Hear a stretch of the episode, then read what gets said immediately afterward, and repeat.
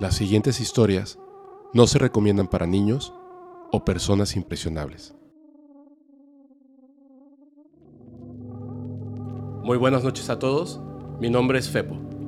Por favor, apaga las luces y acompáñame a escuchar estas increíbles y terroríficas historias que han llegado al correo de Podcast Paranormal. Hailey no está aquí. Hola Fepo, mi nombre es Mercedes. Espero te encuentres muy bien. Tengo unas cuantas anécdotas sobre un lugar en el que trabajé. Antes que nada, debo decirte que tengo un hermano con autismo. Él, por su edad, ya no podía ir a la escuela y tenía que ir a un instituto para adultos. Es como un tipo de escuela, un lugar para que ellos puedan interactuar y en algunos casos incluso llegan a independizarse.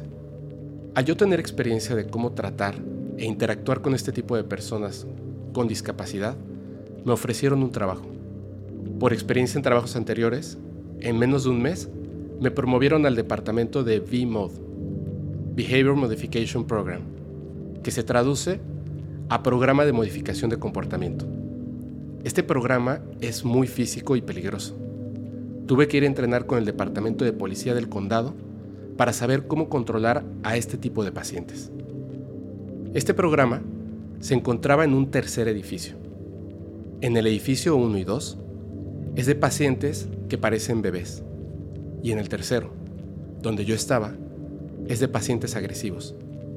Pero nadie me dijo a mí qué tan graves eran los comportamientos de los pacientes. Cada uno de ellos tiene su propio historial criminal, el cual yo debía leer y aprender para saber cómo tratar e interactuar con cada uno de estos pacientes. Había desde asesinos, violadores, pedófilos, narcisistas y psicópatas. Ahora sí, la historia. En este lugar tenía una paciente llamada Hailey. Era muy bajita. No pasaba de un metro con 20 centímetros. Yo mido casi un 80. Ella era legalmente ciega Tenía un ojo completamente gris, saltado fuera de su órbita, y el otro lo tenía sumido. Era casi imposible de ver. En todo su cuerpo tenía unas enormes cicatrices. En su récord había una advertencia de agresividad. También tenía diagnóstico de personalidad múltiple, esquizofrenia y múltiples desórdenes mentales. Escuché muchos rumores, de que esta paciente en realidad estaba poseída, porque su comportamiento no tenía sentido con su diagnóstico. Haley, por estar ciega, necesitaba asistencia para poder ir al baño, comer, etc. De repente, cuando tenía esos cambios extraños de personalidad, podía ver. Atacaba a otros pacientes. Era rápida. Sabía dónde estaba cada persona. Sus ataques eran directos. No era como que tirara golpes al aire, no. Ella corría directamente hacia su víctima y la atacaba con una fuerza sobrenatural. Yo era la única mujer en el grupo de control de pacientes. Mis otros compañeros eran de casi dos metros de altura. En total éramos cuatro. Y no podíamos entre todos contenerla. Era exageradamente fuerte. En una ocasión, se empezó a atacar a ella misma. Y ahí fue cuando supe por qué tenía esas cicatrices. Se mordía y se arrancaba pedazos de carne. Los masticaba y escupía. Nos observaba, se reía y burlaba, como si no sintiera dolor alguno. Y por cierto, cada vez que tenía uno de estos episodios, su voz cambiaba a la de un hombre. Cuando le decíamos, Haley, para, no lo hagas. La voz de hombre nos contestaba, Haley no está aquí. Lo último que hizo, lo cual me hizo creer que ella estaba realmente poseída, fue un día que estábamos por salir. Debo decirte que yo sufro de problemas de fertilidad. Tengo un síndrome de ovario policístico. Mi esposo y yo hemos estado tratando de tener hijos y desgraciadamente no lo hemos logrado. Esa semana No me sentía bien. Estaba teniendo síntomas diferentes y pensaba, ¿estaré embarazada por fin?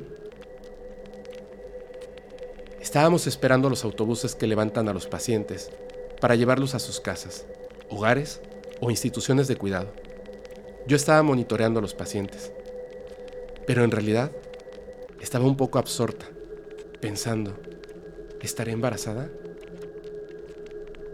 En ese momento, Haley se me acercó y me dijo con una voz tranquila, ah, ¿estás esperando? Miramos hacia la ventana y yo le contesté, sí, estamos esperando a que llegue tu transporte.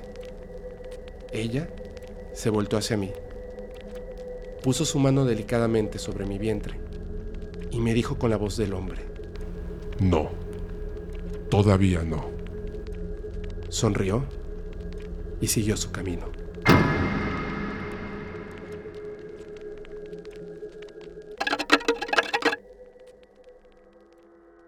El cráneo.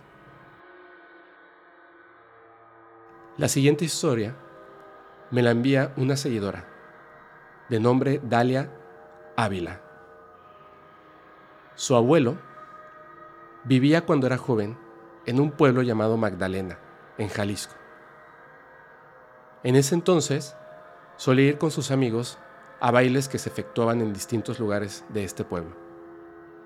Un día, con sus amigos decidieron un baile, pero para llegar a ese baile, lo más sencillo era cruzar por el cementerio. Así que, como estaban todos juntos, decidieron cruzar por este lugar. Mientras cruzaban por el panteón, vieron un cráneo humano. Uno de los amigos se quiso hacer el gracioso, lo pateó y dijo, Vámonos a bailar, pelona. Todos se rieron y después continuaron su camino hacia el baile. Cuando llegaron al baile, se sentaron en unas sillas y veían de frente la pista. Este muchacho estaba en silencio, observaba a la gente bailar. De repente, se puso en pie y se acercó a la gente que bailaba. Ellos lo vieron alejarse, no sabían qué era lo que estaba pasando. Este joven luego les contó que había visto a una muchacha muy hermosa. Ella estaba al centro de la pista de baile. Lo observaba y le sonreía, le coqueteaba. Él pasaba todo el tiempo viéndola, era muy hermosa, hasta que tomó valor, se paró y se acercó a ella. Le dijo, ¿podemos bailar? Ella sonrió y asintió con la cabeza. Empezó una nueva pieza de baile. Él la tomó por la cintura y empezaron a bailar. Se quedaba viendo a su rostro. De repente, ella le dijo mientras lo veía a los ojos, ¿recuerdas cuando venías y pateaste un cráneo? A él le pareció muy extraño y respondió, sí. ¿Por qué me preguntas eso? En ese momento, ella agachó su vista y cuando volvió a levantar su rostro, había cambiado. La mitad era un cráneo podrido. Y le dijo, me pateaste a mí. En ese momento, el hombre cayó desmayado. El abuelo de Dalia y sus amigos lo vieron cuando cayó fulminado al piso. Corrieron hacia él y con alcohol lograron despertarlo. Él estaba totalmente aterrado. Les contó lo que había pasado. Ellos, por su parte, dicen que solamente lo vieron, bailando solo en la pista, y pensaron que quizá Solo estaba borracho.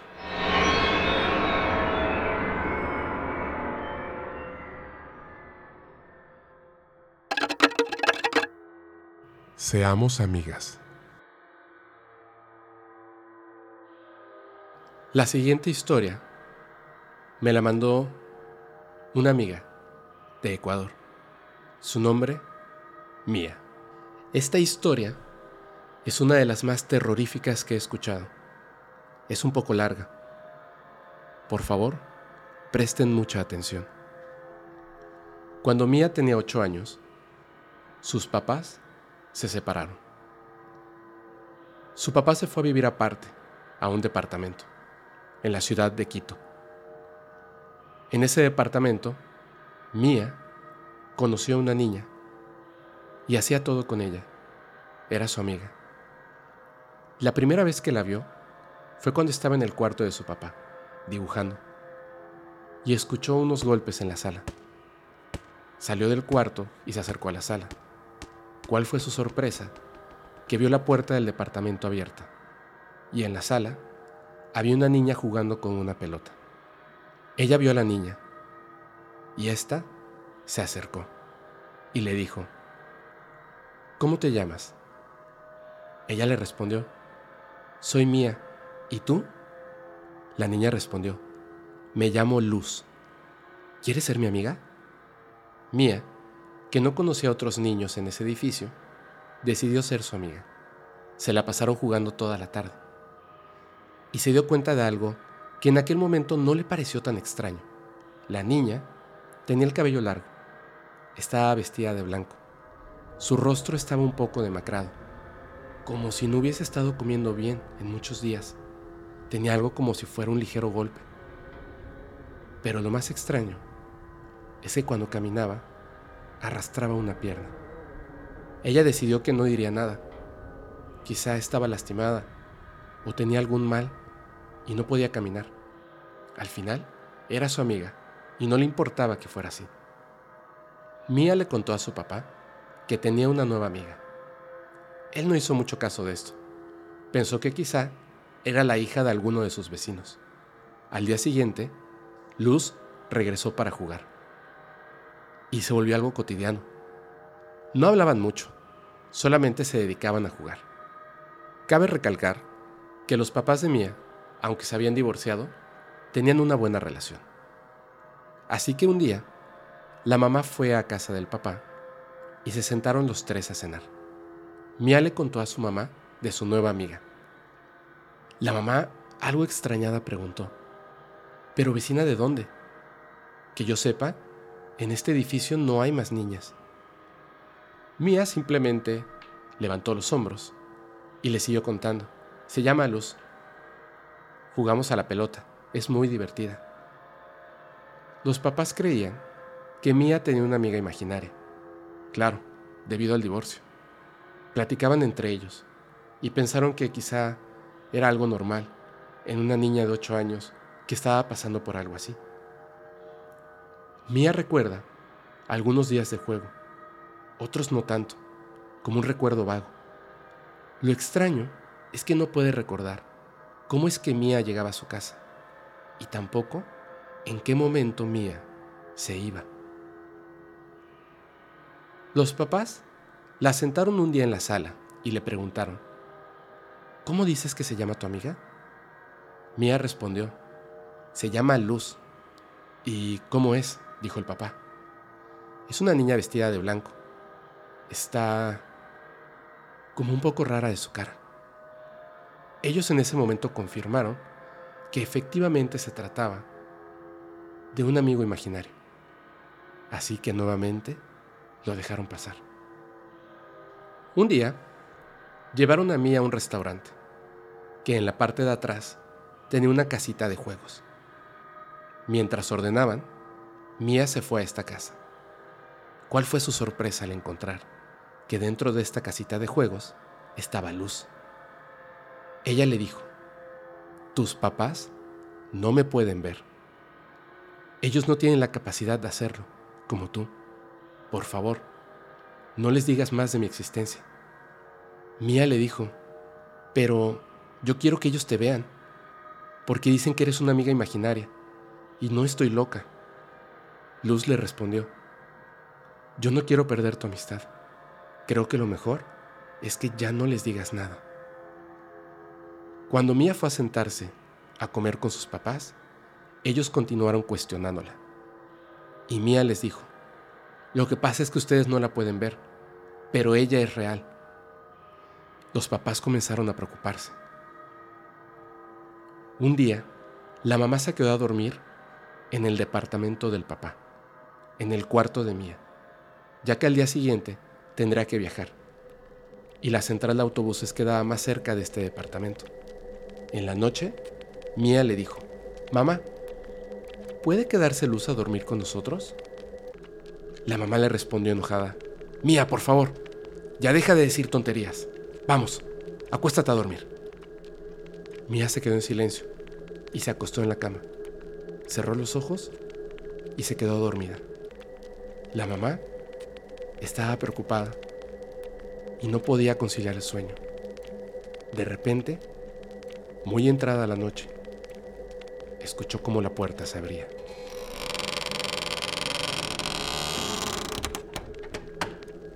Posó la vista en la puerta que se encontraba ahora abierta y en la oscuridad escuchó como alguien se acercaba hacia ella.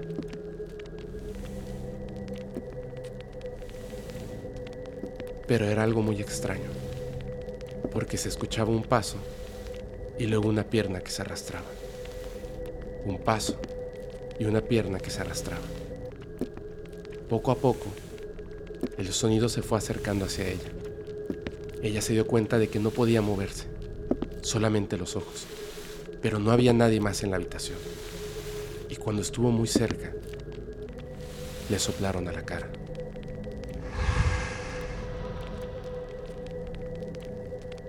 En ese momento la mamá se levantó gritando. Despertó al papá, pero este no le creyó. Era totalmente escéptico. Mía estaba muy asustada. No entendía qué era lo que había pasado. Se tranquilizaron y continuaron durmiendo. Cuando la mamá de Mía regresó de su viaje, fue a ver a su propia madre, la abuela de Mía, y le contó lo que estaba pasando. La abuela era la única que creía que Mía no estaba viendo una amiga imaginaria, sino algo más. Y pensaba que la razón por la que esto estaba ocurriendo era porque Mía no estaba bautizada. La mamá y la abuela comenzaron el proceso del bautismo, que en este caso era mucho más largo, porque Mía ya no era un bebé y tenía que tomar algunos cursos en iglesia. Mía dejó en ese momento de ver a Luz. Pero una semana antes del bautizo, Mía volvió a ver a Luz, esta vez en la casa de su abuela. Se apareció más demacrada y molesta. Le dijo, ¿qué vas a hacer esta semana? Mía le respondió, es mi bautizo, me van a hacer mi bautizo. Pero si lo haces, ya no me volverás a ver. ¿Eso es lo que quieres? ¿Ya no quieres ser mi amiga? Mía, a su corta edad, pensaba que quizá estaba loca, que era producto de su imaginación. Así que se armó de valor y le dijo, pues ya no te veré más. Luz se dio la vuelta y se fue molesta.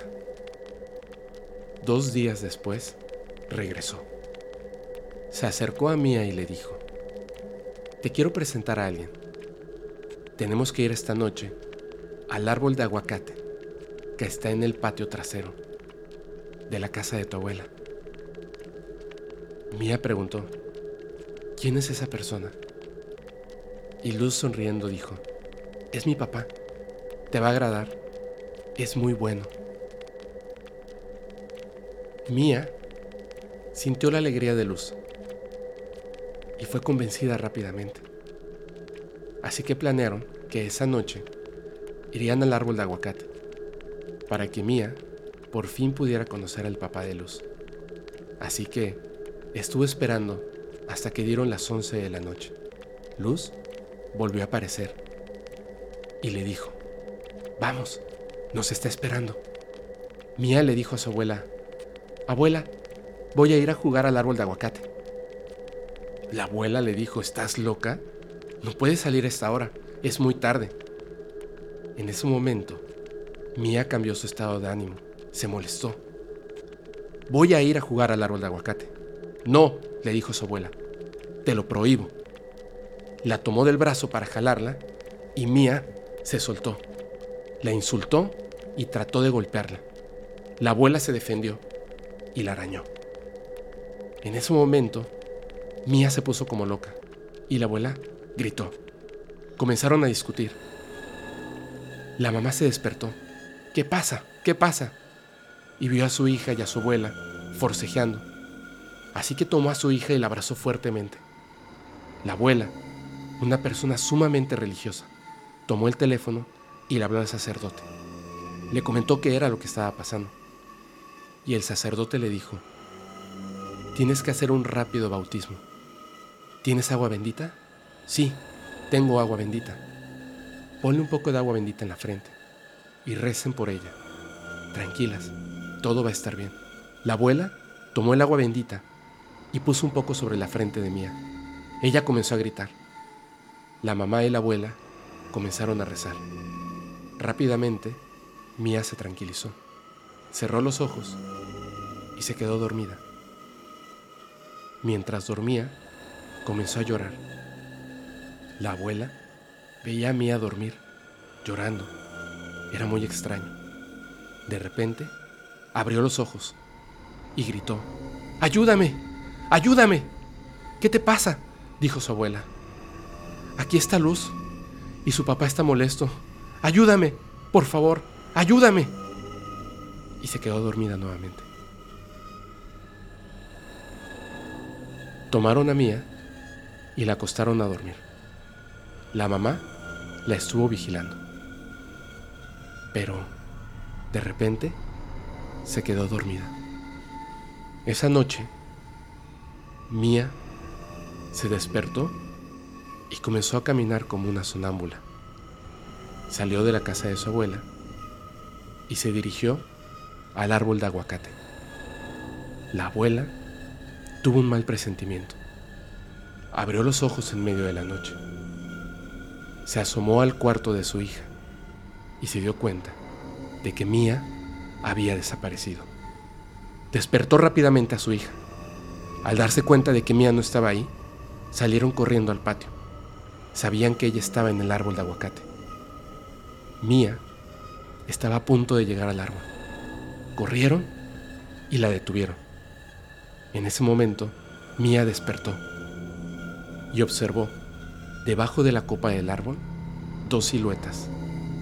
Un hombre, molesto, que la veía fijamente, y una mujer, de al menos unos 18 años, que tenía el rostro maltratado, con sangre, y una pierna evidentemente rota. El hombre tenía del cuello tomada a la mujer, sometida. La mujer lloraba y veía tristemente a Mía. La abuela y su madre también los vieron. Y en ese momento se dieron cuenta de que Mía no tenía una amiga imaginaria. Luz realmente existía.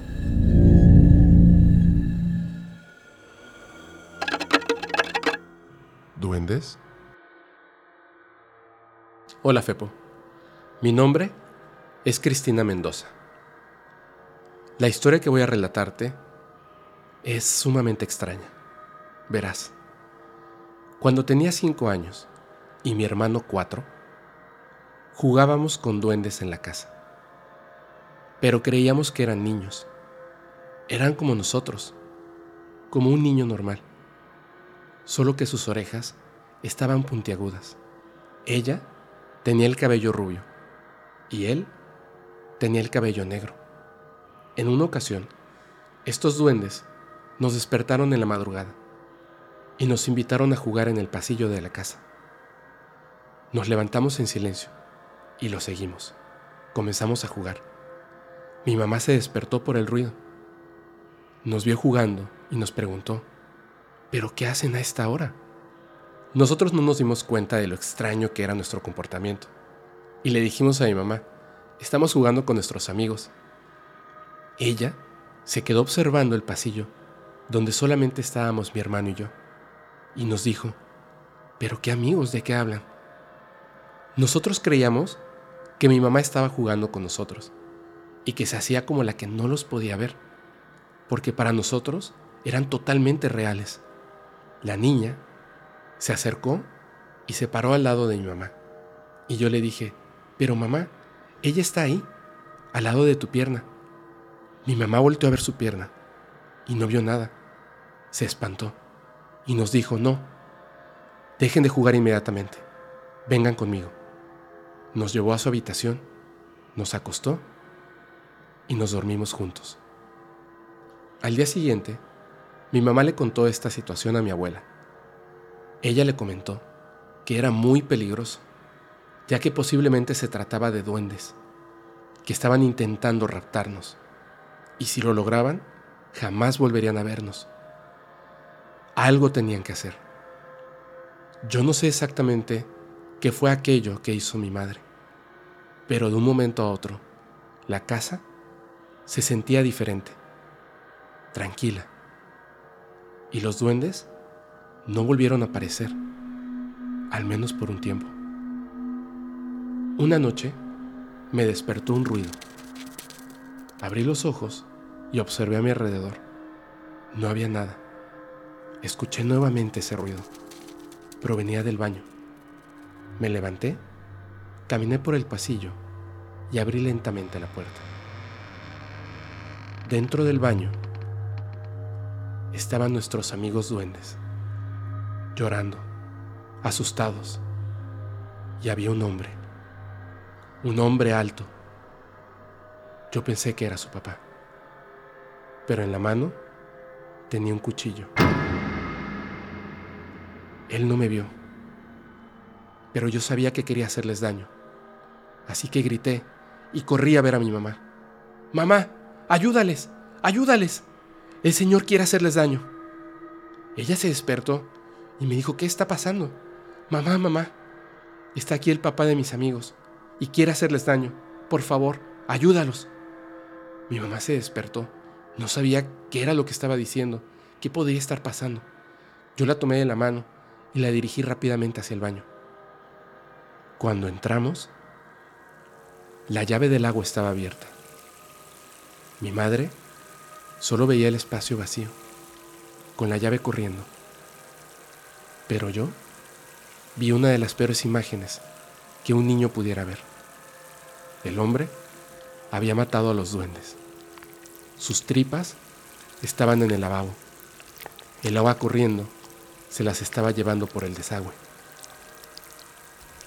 Pero mi mamá solo veía agua correr.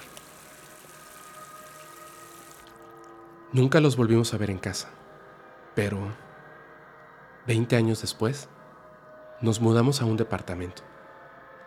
Ese mismo día estaban llegando nuevos vecinos, entre ellos un adulto, con dos niños, una niña rubia y un niño de cabello negro.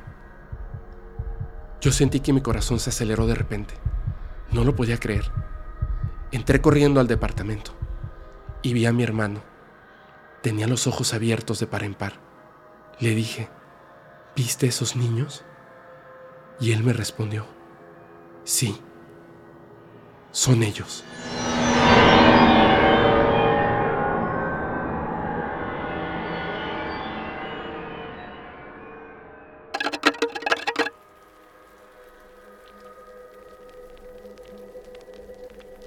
La siguiente historia es una de las más terroríficas que han llegado hasta mis oídos. Voy a omitir el nombre de la persona, ya que en algún momento la conocí. Esta muchacha, a la que llamaré Katy, estudiaba cinematografía en la Ciudad de México. Era una excelente escritora y por su forma de vestir, la gente le había puesto un apodo. A ella le gustaba ese apodo y firmaba sus guiones siempre con ese apodo, que hoy diremos que es Katy. Katy caminaba todos los días hasta la escuela. Tomaba sus clases y luego regresaba caminando, ya que vivía muy cerca. En casa vivía solo con su mamá. Era hija única y su papá había muerto cuando ella era un bebé. Todos los días, la mamá preparaba la mesa y la comida. Cuando ya llegaba, platicaban un poco de su día y luego se sentaban a comer. Para ella era muy común y rutinario llegar y ver a su mamá sentada en la sala. Platicaban, comían y luego cada quien hacía su vida. Un día, en la mañana, antes de irse a la escuela, Katy discutió con su mamá. Estuvieron peleando y peleando, cuando se dio cuenta de que ya era muy tarde. Así que simplemente ignoró a su madre y se fue a la escuela. Varias horas pasaron. Cuando al fin tuvo que regresar a su casa, incluso había olvidado que había discutido con su madre. Abrió la puerta y la vio como siempre, sentada en el sofá de la sala, pero estaba molesta. Y continuó con la discusión de la mañana. Katy no quería seguir peleando. Raro. En esta ocasión, su madre quizá estaba tan molesta que no había puesto la mesa. Ella comenzó a poner los platos, los cubiertos, los vasos, mientras su mamá, sentada en el sofá de la sala, seguía discutiendo con Katy. De repente, Katy le dijo, Mamá, basta. Ya está la comida caliente. Por favor, siéntate a comer conmigo. La mamá la vio, enojada, y volteó hacia otro lado. Katy se sentó en silencio y comió. Volteaba de repente a ver a su madre, y ella seguía ignorándola, molesta. Terminó de comer, levantó sus platos, los lavó y los dejó para que se secaran. Al pasar por la sala, dio una breve mirada hacia su madre. Ella seguía ignorándola. Continuaba molesta. Katy pensaba, ¿cómo puede estar tan molesta? Fue algo verdaderamente significante. Observó por la ventana y vio la ropa tendida, la ropa que su madre había lavado en la mañana. Como seguramente ya estaba seca, salió al patio para recogerla. ¿Cuál fue su sorpresa? Encontró a su madre, muerta en el piso. Ese día fue uno de los peores en la vida de Katy.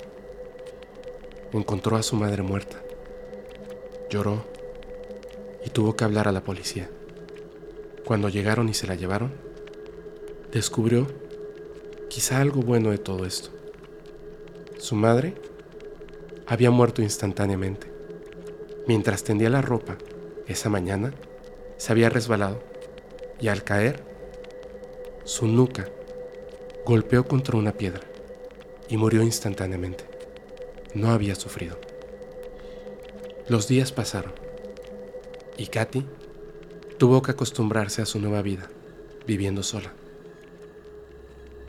Poco a poco lo fue asimilando todos los días, al salir de la escuela, caminaba hacia su casa. A esa casa sola, totalmente sola. Pero un día, al regresar, abrió la puerta y se encontró a su madre sentada en el sofá de la sala. No lo podía creer. ¿Estaba soñando? ¿Era una visión? La madre continuaba discutiendo, como aquel horrible día en que la había descubierto muerta en el patio. Ella no podía creer lo que estaba viendo y se sentó frente a ella. La madre discutía y discutía y ella trataba de calmarla. Mamá, por favor, no estés molesta. Y ella continuaba y continuaba peleando. La observaba. Era real. Estaba ahí. En un momento, simplemente desapareció. Ella pensó que quizás se trataba de su imaginación, que no quería aceptar la partida de su madre. Pero al día siguiente, cuando regresó de la escuela y abrió la puerta, nuevamente estaba su madre, sentada otra vez en el sofá, repitiendo las mismas palabras, discutiendo. Era una repetición en el tiempo, era una maldición. Ella empezó a deprimirse. Todos los días, al regresar de la escuela, tenía que ver a su madre y discutir con ella nuevamente. Por más que lo intentaba, no lograba calmarla. Y de repente desaparecía, se esfumaba. Ella sabía que cada día, al regresar, su madre estaría ahí para discutir nuevamente con ella. Así que un día se armó de fuerza y de valor. entró a su casa, abrió la puerta, vio a su madre y ella empezó a discutir. De repente la detuvo. No, mamá. Cállate. Cállate, por favor. Y la madre se quedó en silencio. La volteó a ver y le dijo viéndola a los ojos, Mamá, tú ya estás muerta. La madre, extrañada, cambió su semblante y le dijo, ¿Cómo puedes decirme eso, Katy? ¿Cómo le puedes decir eso a tu madre? Mamá, por favor, escúchame. Tú ya estás muerta. La mamá de Katy comenzó a llorar. Suplicaba, se enojaba y decía, no, Katy, no me digas eso. No me digas eso. ¿Cómo le puedes decir eso a tu madre? Mamá, escúchame. Por favor, tienes que irte. Estás muerta. No, Katy. Escúchame, mamá. Estabas tendiendo la ropa y te resbalaste. Te golpeaste en la cabeza con una piedra y te moriste. Fue instantáneo. ¿Lo recuerdas? En ese momento, su madre bajó la mirada, lloró, la observó, hizo un leve gesto. El enojo se había ido. Por fin lo había aceptado. Sonrió y Katy nunca más volvió a ver a su madre.